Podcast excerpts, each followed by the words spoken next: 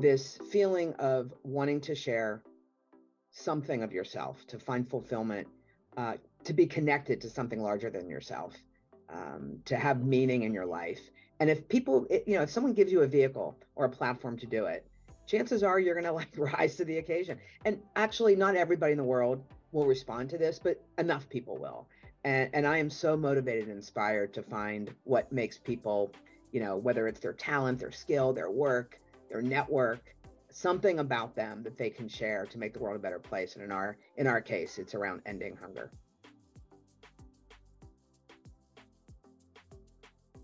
Hello, and welcome to the Conspiracy of Goodness podcast, where you'll hear conversations that generate one aha moment after another for you. There is an enormous wave of goodness and progress well underway in the world that almost no one knows nearly enough about yet. It is so well hidden by the negative noise in our media that I'm calling this wave a conspiracy of goodness. You know, if you are listening to this podcast, it's probably because you are part of that wave. You are probably part of a remarkably important uh, wave of givers and doers and helpers in your circles. And the guests on this podcast will give you inspiration, joy, and fresh ideas about how to continue that key role. You were absolutely right to hold out hope for humanity. It is still an amazing world out there, and we're going to introduce you to some of the people making it that way.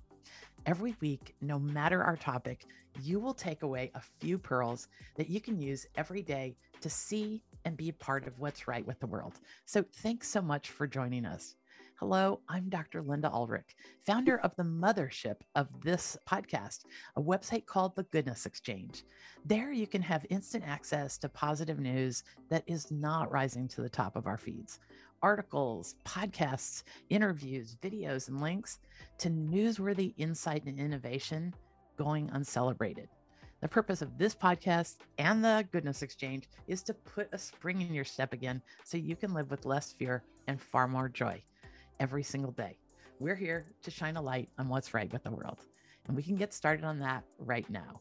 Today, we're going to meet Debbie Shore. It's sort of breathtaking what we're going to get into here today, folks. Debbie is co-founder of an organization that has fed close to two billion meals since the campaign called No Kid Hungry began. That's billion with a B. Oh, I've just got goosebumps for the second time. Uh, Debbie's story will give you many nuggets of insight and inspiration to take into your own life from this moment forward.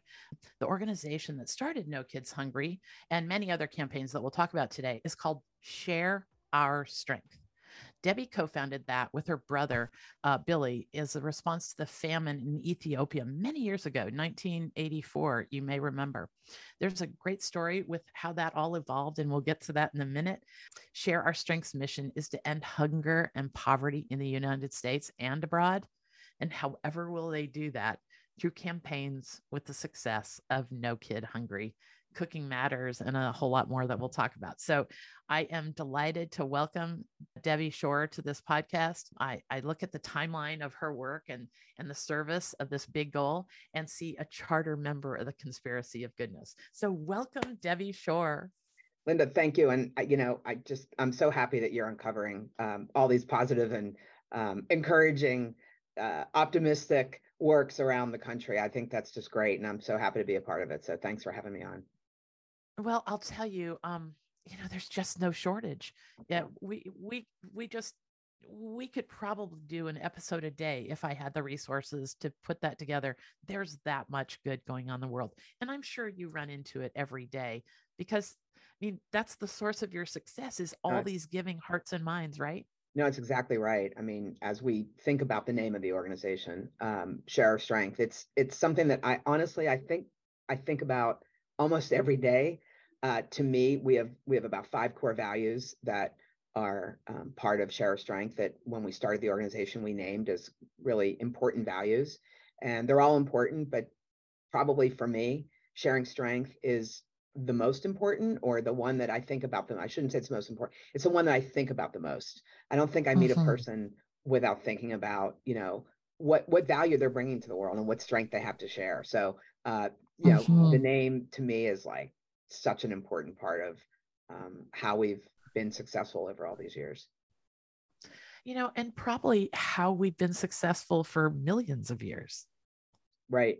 Yeah. I mean, you know, I, you know, people, you know, my theory, and just kind of saw this happen in India, which I know we'll get to uh, eventually in mm-hmm. this conversation, but this feeling of wanting to share something of yourself, to find fulfillment, uh, to be connected to something larger than yourself, um, to have meaning in your life.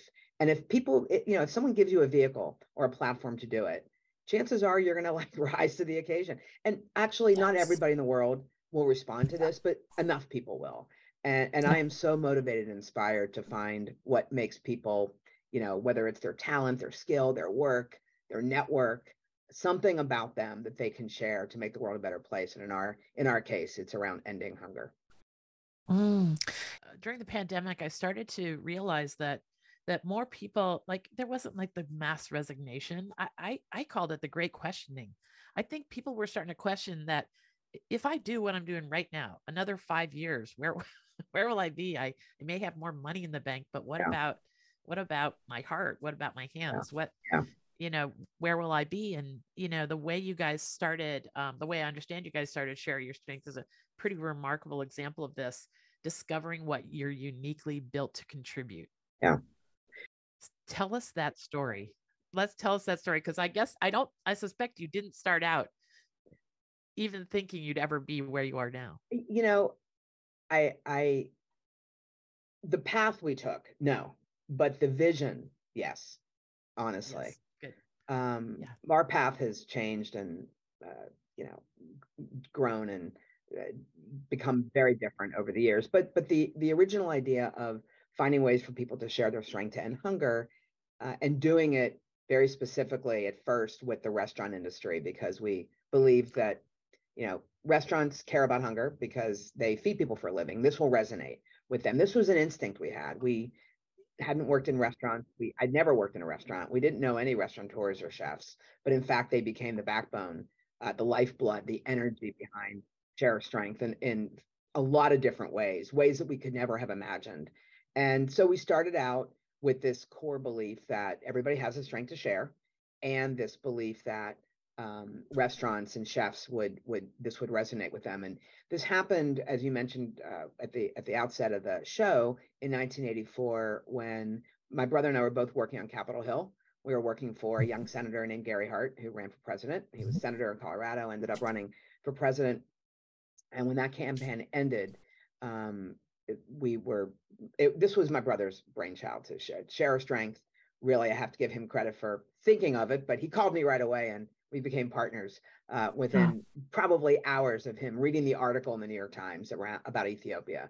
And it was, you know, tens of thousands of people were dying and millions were at risk uh, due to a drought, a, a famine that was occurring in Ethiopia. And what struck him was that sometimes there are things in life that government may not seize upon right away, or or may not ever seize upon, but that an individual uh, can can respond to. And so I always think of this for my brother as almost a physical response that he had to reading this article.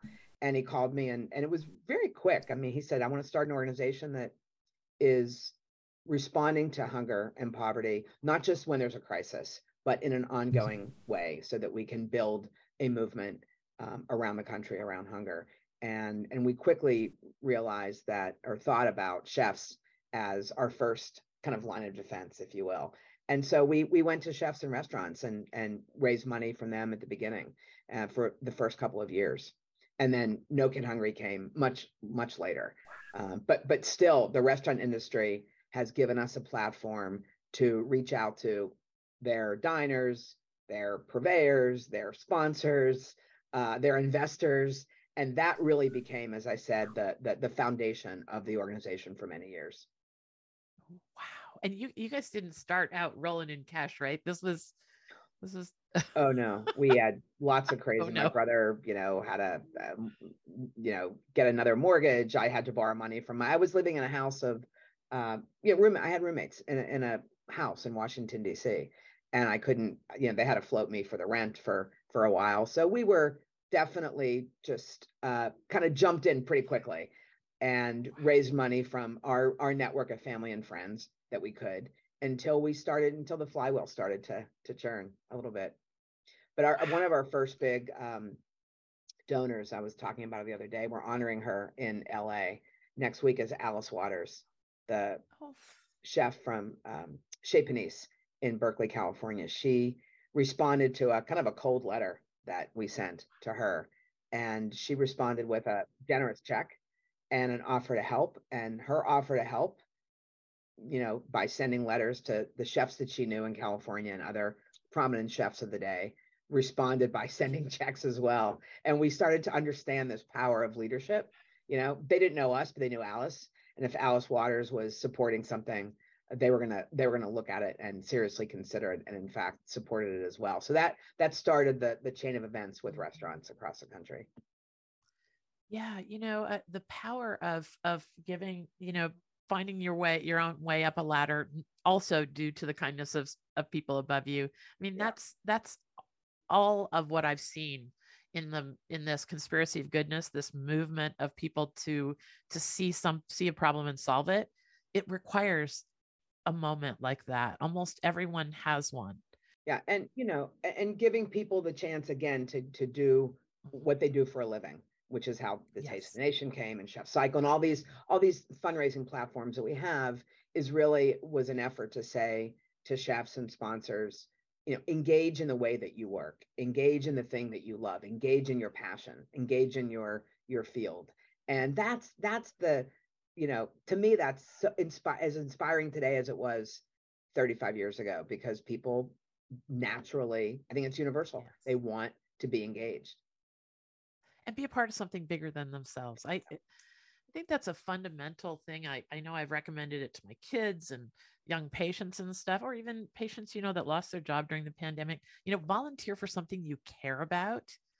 And and there you're going to find your what you're uniquely built to crib, contribute. Very likely, who knows too, the, a paid member of the staff might retire, and then you get sure. you find a job, or you find sure. something in your calling, right? Yep, oh, absolutely. Yeah.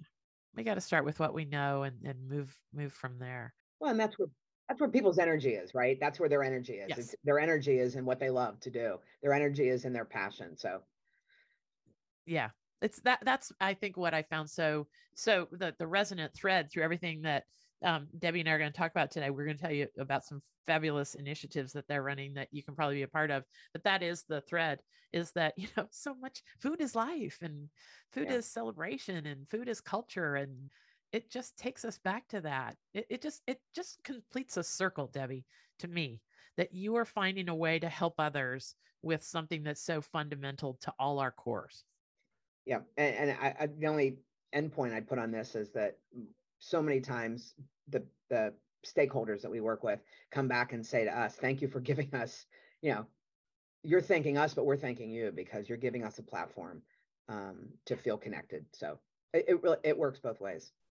That really is the circle. Yeah. Lovely. Lovely. Okay. So in several places in this deep dive I, I took, I saw the sentence, this is a problem we know how to solve.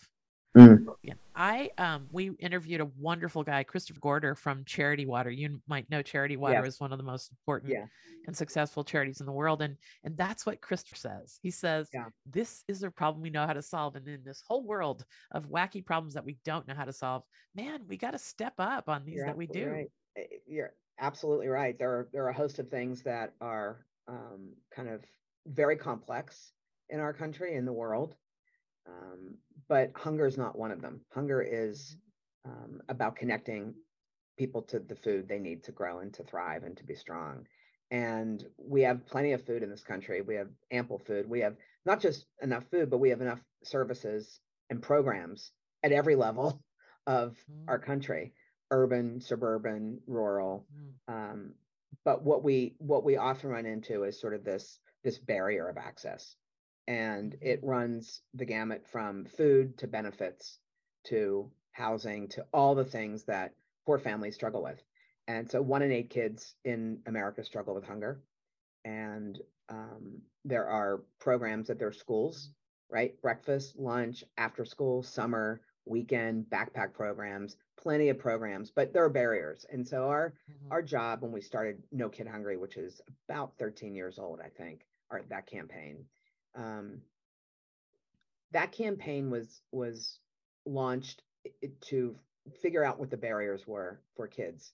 And one of the big barriers for kids, and we, and we focused on schools, because schools are where you're going to reach the most kids at the, you know, at once. And we already knew that school meals were uh, available for, for children, as is lunch, as are after school meals, and so on. And so it, when we took a deep dive into the school system, what we realized was a couple big barriers. One is the stigma that a child might have when they get to the, because breakfast is uh, typically served in the cafeteria.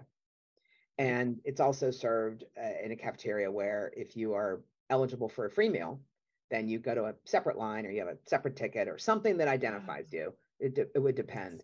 And kids are embarrassed. And that stigma of getting in that line really prevented kids from accessing the meal. It could also be maybe a, a timing issue where parents are dropping multiple kids off and going to work. And by the time they get to the cafeteria, it may be closed and they have to go right up to first class, first period.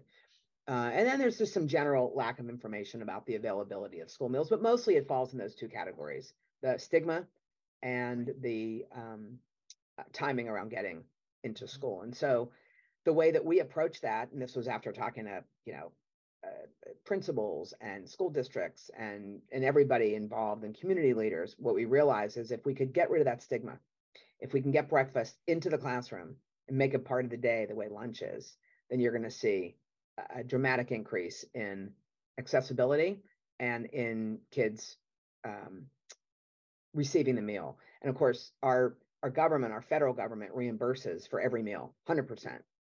So money is not the issue in terms of getting the meal, but barriers like the stigma or getting breakfast into the classroom. Maybe we have to uh, fund a cart that is being brought in. Maybe we have to fund custodial services to make sure that the rooms are clean afterwards, and talk to the teachers and the principals and the school administrators, uh, almost one by one when we started, which is a slow way of turning that ship. But changing the way breakfast is served at school was our, became the North Star.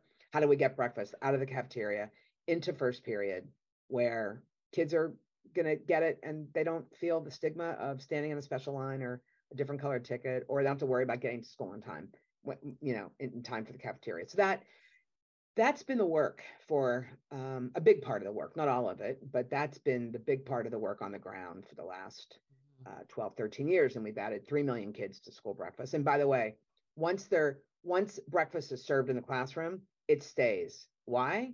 Because the teachers recognize that the kids are fed, they're ready to learn, their behavior changes, their visits to the nurse go down, their behavior improves, the attendance improves, schoolwork improves, tests improve, everything improves. And so they're not about to, you know, make that change once they see the benefit of breakfast in the classroom. And, and they've known that. They, you know, a lot of teachers keep a snack in their drawer for students because they know they're not ready to learn. They know they're hungry if their head's on the table, if they um, aren't paying attention. There's a good chance that they're hungry.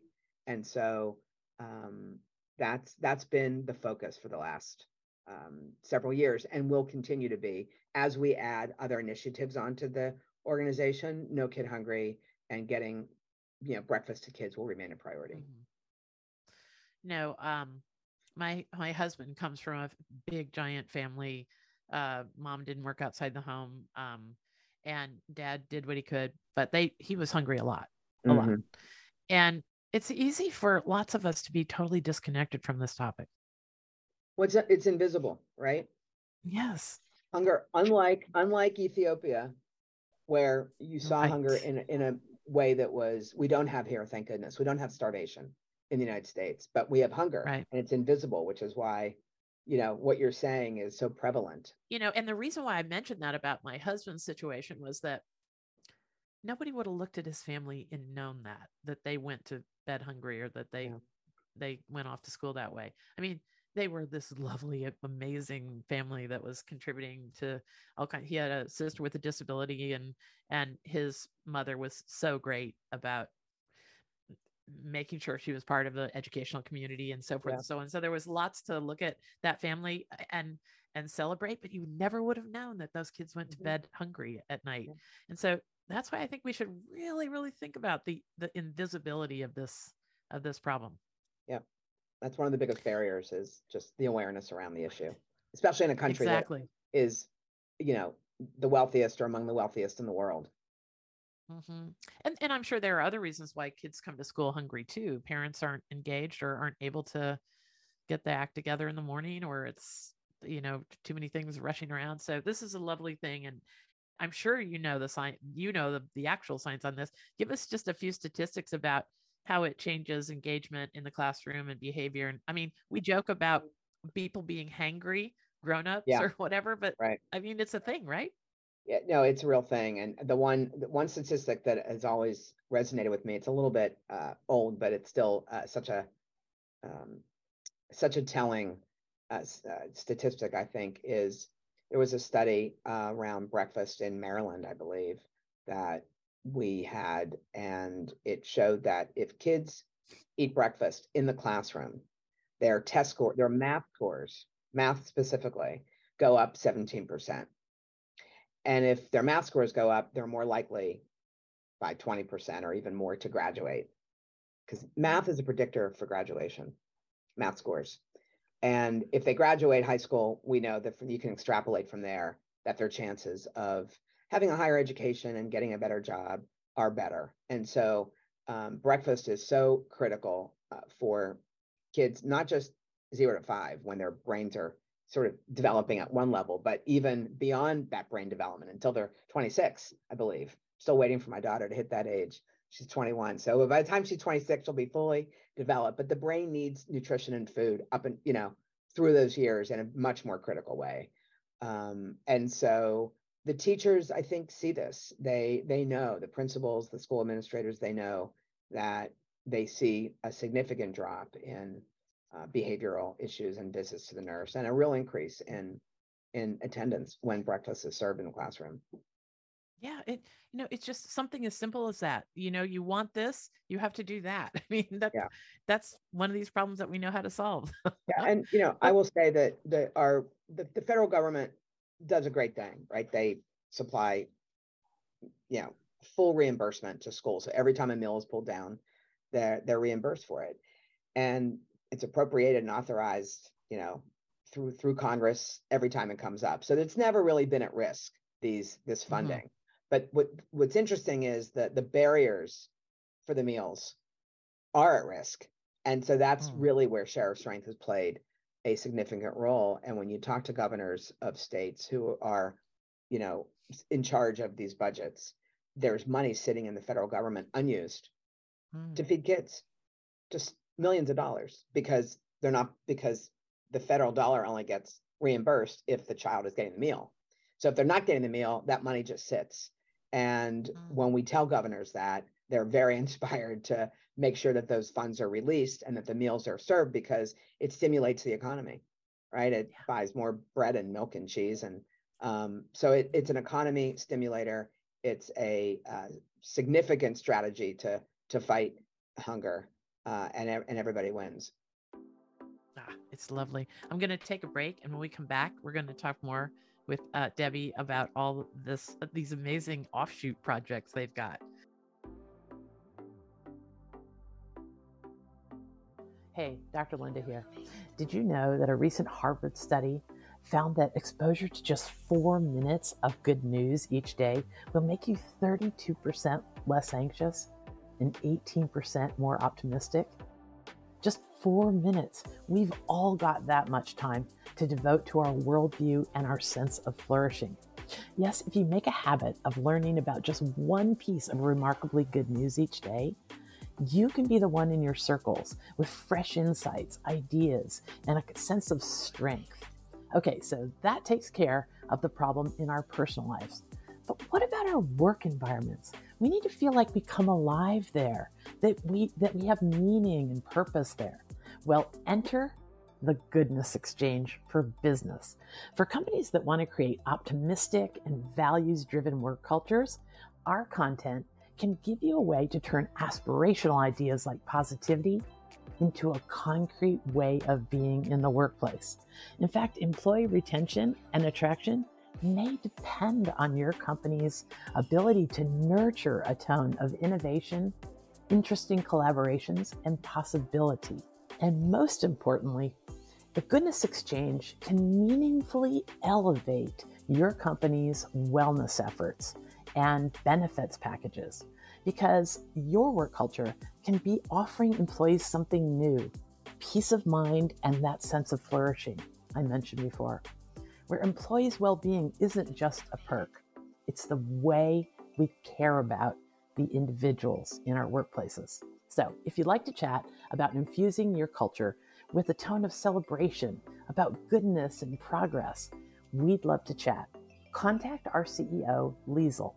Her email address is info at goodness exchange dot com. Thanks.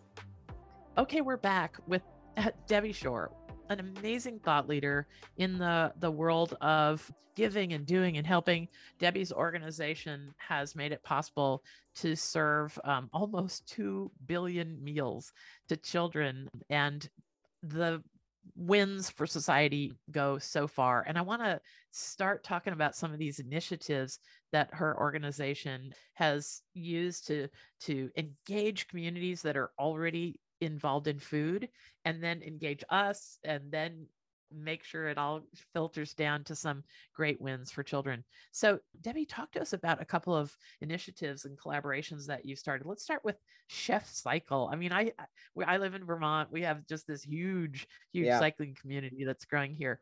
And that is such a yeah. great partnership, the cycling and the, the chef community. Talk yeah. to us about Chef Cycle. Well, I, yeah, I'd love to. Um, and the funny thing is I don't cycle at all. I started this platform and I've never been on a bicycle. So that was always a joke at every event. Um, it started because, you know, we have, we've garnered this uh, community of, of chefs and restaurants over the many years, and they do a lot of different things for the organization. And one day a chef, actually from Australia, if you can believe, was talking to me about doing a bike ride to raise money for Share Our Strength. And he wanted to ride across the country, across the U S, and we would sponsor it, and we would, you know, bring awareness to it and, uh, uh, you know, get press to cover it and so on. And I said, I like the idea, but I like it better if we got one hundred chefs to do it with you, right?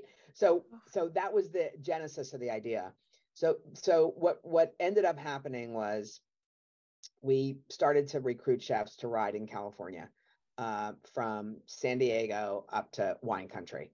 And we decided that we wanted to have a very challenging ride, which does make it more exclusive, right? So we challenged the chefs to go three hundred miles in three days. So it's one hundred miles a day for three days. And it required, and there was a lot of thinking behind it because it required such a commitment, and they had to raise four thousand dollars in addition to, to ride. And what that required is months of training for these chefs, and other people could ride as well with them. So my brother, Billy, rode, and our C E O rode, and I was kind of, you know, the orchestra leader, but not on a bike, and working with, uh, you know, a, a great management company that was helping us with the route development and security and support and gear and stops along the way. And we built this incredible ride that I always say it was almost like, Uh, there was real blood, sweat, and tears throughout the entire ride. Blood because people did fall and get hurt. Uh, sweat because it was very hot in California, in that part of the country. And tears because of the intensity when they would finish the ride every day. And this ended up raising, the first year, I can't remember, I want to say it raised, you know, seventy-five thousand dollars. But we ended up raising a couple million dollars after a few years with this ride, because they go out and we get sponsorship. Uh, Williams-Sonoma was a really big sponsor. Citi is a big sponsor. And, and, and the idea for the sponsors is, you know, this is a time for them to spend three pretty intensive days with leaders in the restaurant community and cheering them on, but also getting to know them and bonding with them. And many of them were riding along with them. So these relationships that were developed uh, and the bonds that were made were so strong. You finish a ride like that, even one day, let alone three, and your sense of accomplishment and commitment to the organization just becomes so powerful. And so after after the ride every day, the chefs, not only were they exhausted, but they would they would cook. They would cook dinner for everybody. We would be in these big parking lots where the where we were staying in motels, and the the, the parking lot would become a kitchen and dinner spot. And they would get up and they would start talking about, you know, the challenge of the ride, but also the challenges in their life. And it became this cathartic uh, experience for everybody involved, really powerful. And so we still do it. We do it to this day. Where our next ride is in May of this year in California. And uh, it's raised millions of dollars and engages hundreds of chefs uh, and sponsors in something that is challenging and meaningful at the same time. So it's, it's just a really fun event. I love what you're saying there about these relationships that were forged. We forget that our working, you know, these are probably people from Williams-Sonoma, let's say, right?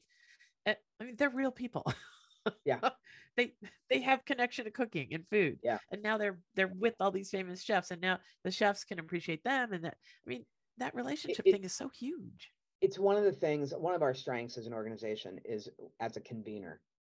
So we bring together people that are advocates in a community, with chefs, yeah. with corporate leaders, with C E Os, with political leaders, legislators, teachers, lawyers, doctors. We bring them together, and together they're making a big difference in their community, and they're meeting each other, and they're bonding together, and they become, you know, uh, friends and associates and colleagues. And it's something that I think Share Our Strength does pretty uniquely. Obviously, people reach yes. out to all kinds of supporters for their cause. I feel like we have such a diverse industry coming together around hunger that it makes the the work, um, it makes it fun. In addition to being meaningful, I think we bring a lot of fun to it, which is one of our core values, by the way. Having fun is, is a value of ours. Perfect. Perfect. Yeah. And, you know, that is part of, you know, belonging to something bigger than yourself too. It, there has to be fun along the way. Yeah. Yeah. Oh, so tell me, tell me about Taste of the Nation, because that sounded so fun. Well, Taste was the very first thing we ever did. So Taste was our first okay. event, and there are lots of them now. I mean, there are hundreds of them around the country, and have been for the last twenty years. But I think we were the first one to make it a, sort of a national event. And it, what it basically, it started in uh, the first one we did was in Washington, D C at a well-known hotel here in Washington, and we brought together the city's best chefs. Probably only twelve or fifteen at the time. And they would put out, uh, you know, a taste of, of something from their restaurant, maybe a signature dish. And then we would sell tickets to the public for it, and, and do a lot of awareness and um, press around this event. And one hundred percent of the ticket sales went to fight hunger. And, you know, the chef community is pretty tight, not just in one city, but across the country. So the chefs from Denver knew the chefs in L A and Detroit and, you know, Cincinnati and so on. So the idea of spreading this to become a national event was really, a, a, the, the chefs boosted that for us in a big way. Okay. Um, and so it grew from one city to eighteen, from eighteen to twenty-five, and twenty-five to seventy-five cities across the United States were doing these events. And at, at the beginning, we did them all on the same day. Can you imagine? We had like twenty events on the same day. And then it became, well, if they can't do it on that day, you know, we're losing, we're losing revenue. Why don't we let people do it right when they can? So we ended up spreading it out throughout a couple months or a season. But what it did was it it it was really a um, a market assembly for us. We we assembled a market of restaurateurs, and that became the asset that we built to leverage with all the corporate partners that we work with, corporate partners that, for whatever reason in their business, wanted to associate and align, but also really cared about hunger and got involved with us, maybe at first through a business interest. If you're working with, if you're working with twenty chefs, I'm not sure that we would get too many sponsors. If you're working with thousands of chefs, then Williams-Sonoma and Citi and Bon Appetit magazine, and then they want to be a part of that. And through that, they get involved in the issue, and they end up becoming advocates. So, you know, again, giving them the platform, giving them a vehicle um, to be involved, number one, for their own business interest, but beyond that, to make a difference in their community and a difference in the country. And so we get the ability to um, talk with them, inspire them, educate, train them to go up to Capitol Hill and, and you know, lobby for for the the policies that are important. And they they they are so grateful, I think, to to be not just, again, serving their business interests, but to be involved in something that they didn't know how they could be.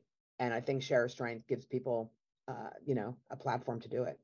And that's one of the things I really want to highlight here in this, in the, in the genius that I think is in your model, is that you're not trying to beat a, a square peg into a round hole. You're, you're taking advantage of what already um, lights people up. Yeah. And, and, and you know, the, the fitness world, I think, um, which I know oh, I we want to talk about that yes. as well, because yes. it's the same theory. It's the same idea. During the pandemic, obviously schools were closed.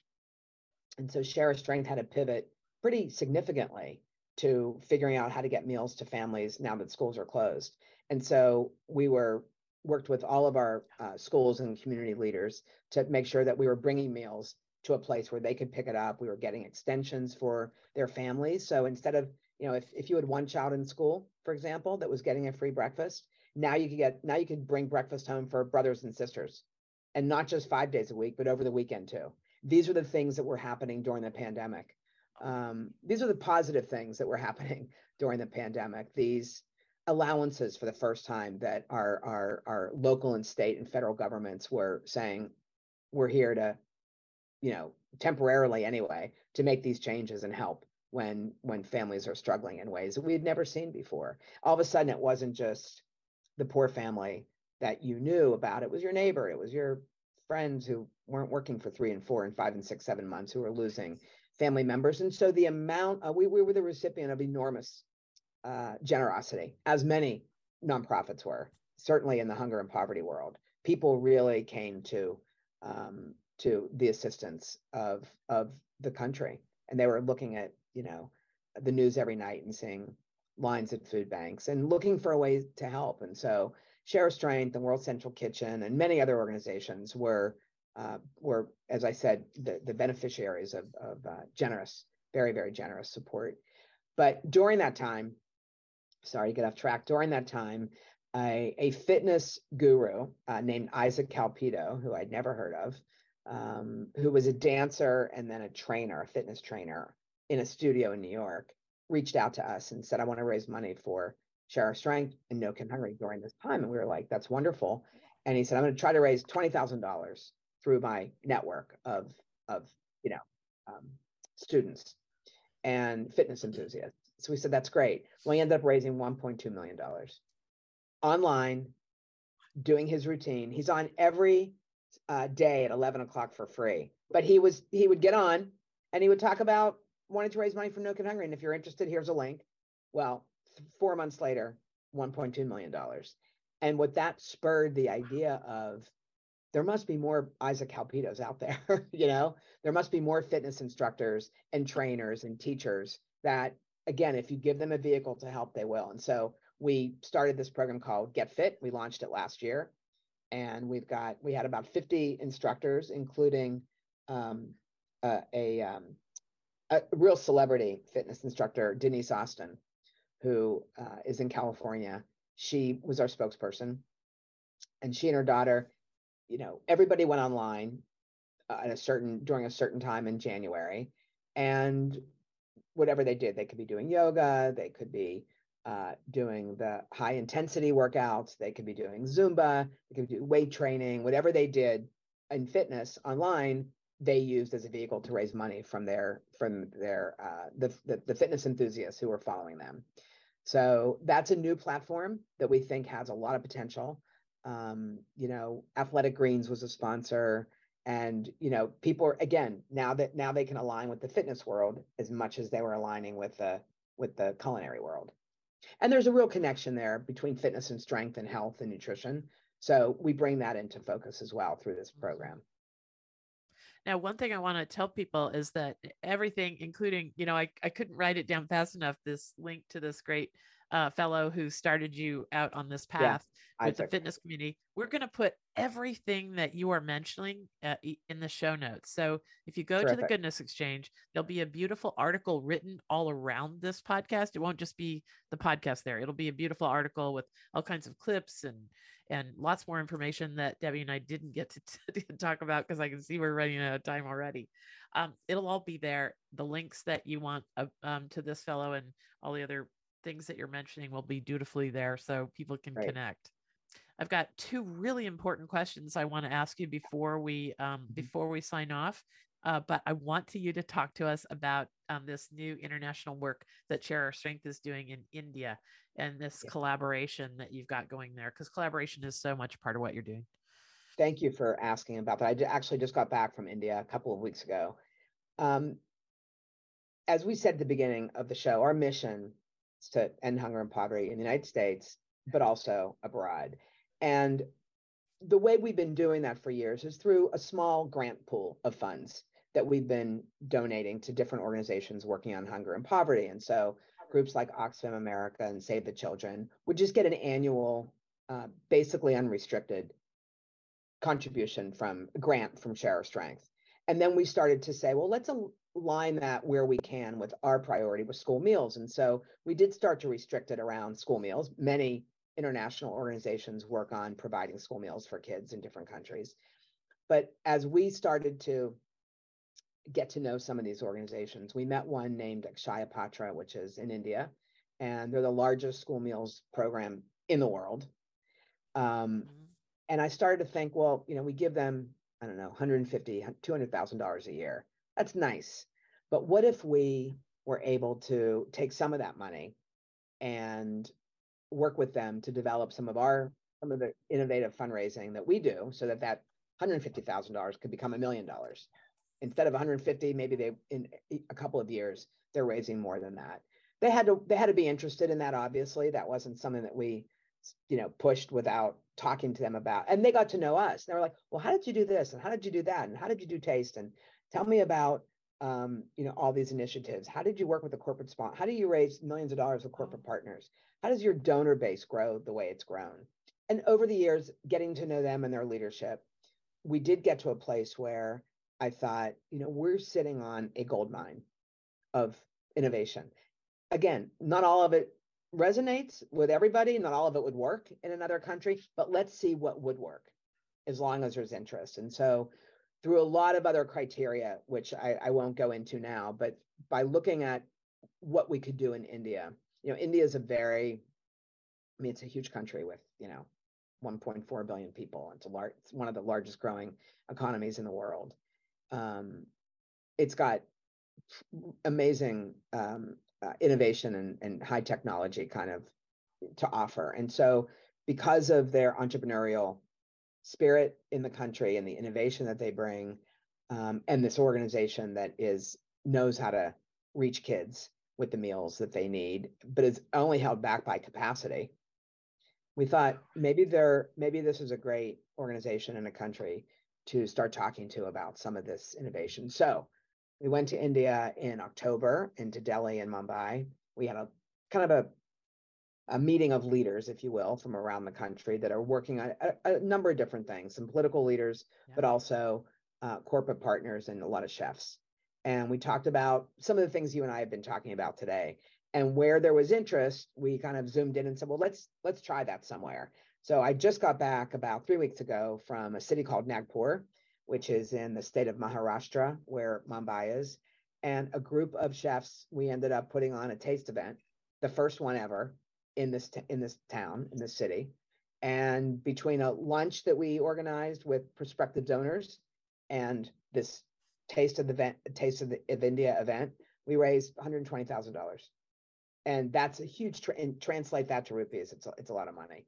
And we're trying to build a new kitchen there. So the way Akshaya Patra works is, they build community kitchens, massive community kitchens. And the food is then prepared in the kitchen throughout the evening. And then it's driven in these stainless steel vats in trucks to schools and delivered hot, nutritious meals to kids in schools in India. They have about sixty-five kitchens in the country.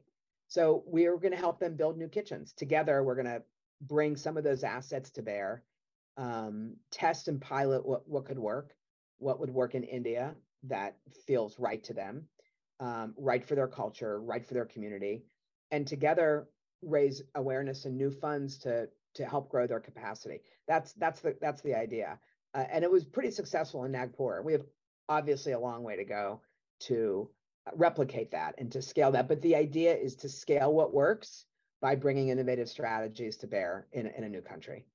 Isn't that the future of of our success together? No matter what topic we're talking about, you know, I yes, I've been saying, and Debbie, we're sharing our now after and our strategies. You know, we're, we're we're sharing what we do um, with with people that want to understand it and and use it to their to their benefit. Um, and so, you know, I, children in India, children in California, children in New York, we we benefit by all of them having Um, the food they need to to grow and to thrive and to be healthy and to get through school and have a chance, a fighting chance to fulfill their potential, to reach their full potential. And you need more than food to do that. And I know that. We know that. Food is one important ingredient, but it's not the only one. Um, but if, if we can make sure that kids are fed, that's at least one of the key interventions. Well, I tell you, it's part of this. I, I've been looking at the the one hundred thirty episodes that we've recorded and the thousands of articles that we've written about folks doing good in the world, like, like you. And I look at it like, oh, if we're all just a little point of light out here, like there'll be a lot of people that listen to this episode who have never heard of Share Our Strength. Like we can't have that. If we want a better world, we have Thank to start you. seeking it and supporting it. And I, I think that that's where we're going at the Goodness Exchange and the Conspiracy of Goodness podcast is we're trying to pull together a constellation of organizations like yours. And this, this sharing of the strength could be the, the gravity yeah. that holds yeah. it all together. So uh, thank you. And, and I, I hope that you and I get a chance to talk at some point in the future about this constellation, because I, what one thing is that all our little lights are not enough to overcome the darkness. Yeah.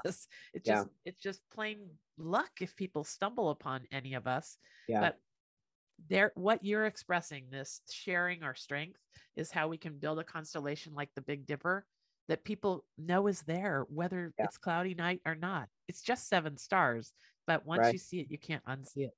Yeah, And well, that is like I, a positive worldview. I think you're really onto something, um, you know, Linda, by identifying and bringing to light what what other organizations are doing, and I think it's there, there's a lot to be concerned about in this world and in this country. There's no question about it. There's no shortage of issues, but there's also no shortage of um, wonderful things that people are doing that are making a difference in their community and their state and across the country. So really grateful that you're bringing those uh, to light and exposing your listeners to it. Thank you. Well, I. I can't thank you enough for your efforts in the world. And it's a, te- it's a testimony to the, to the impact that all of us can't have, that we can all have in measures large and small. I want to wrap up with a question um, that I always like to take to ask these thought leaders that we're talking to.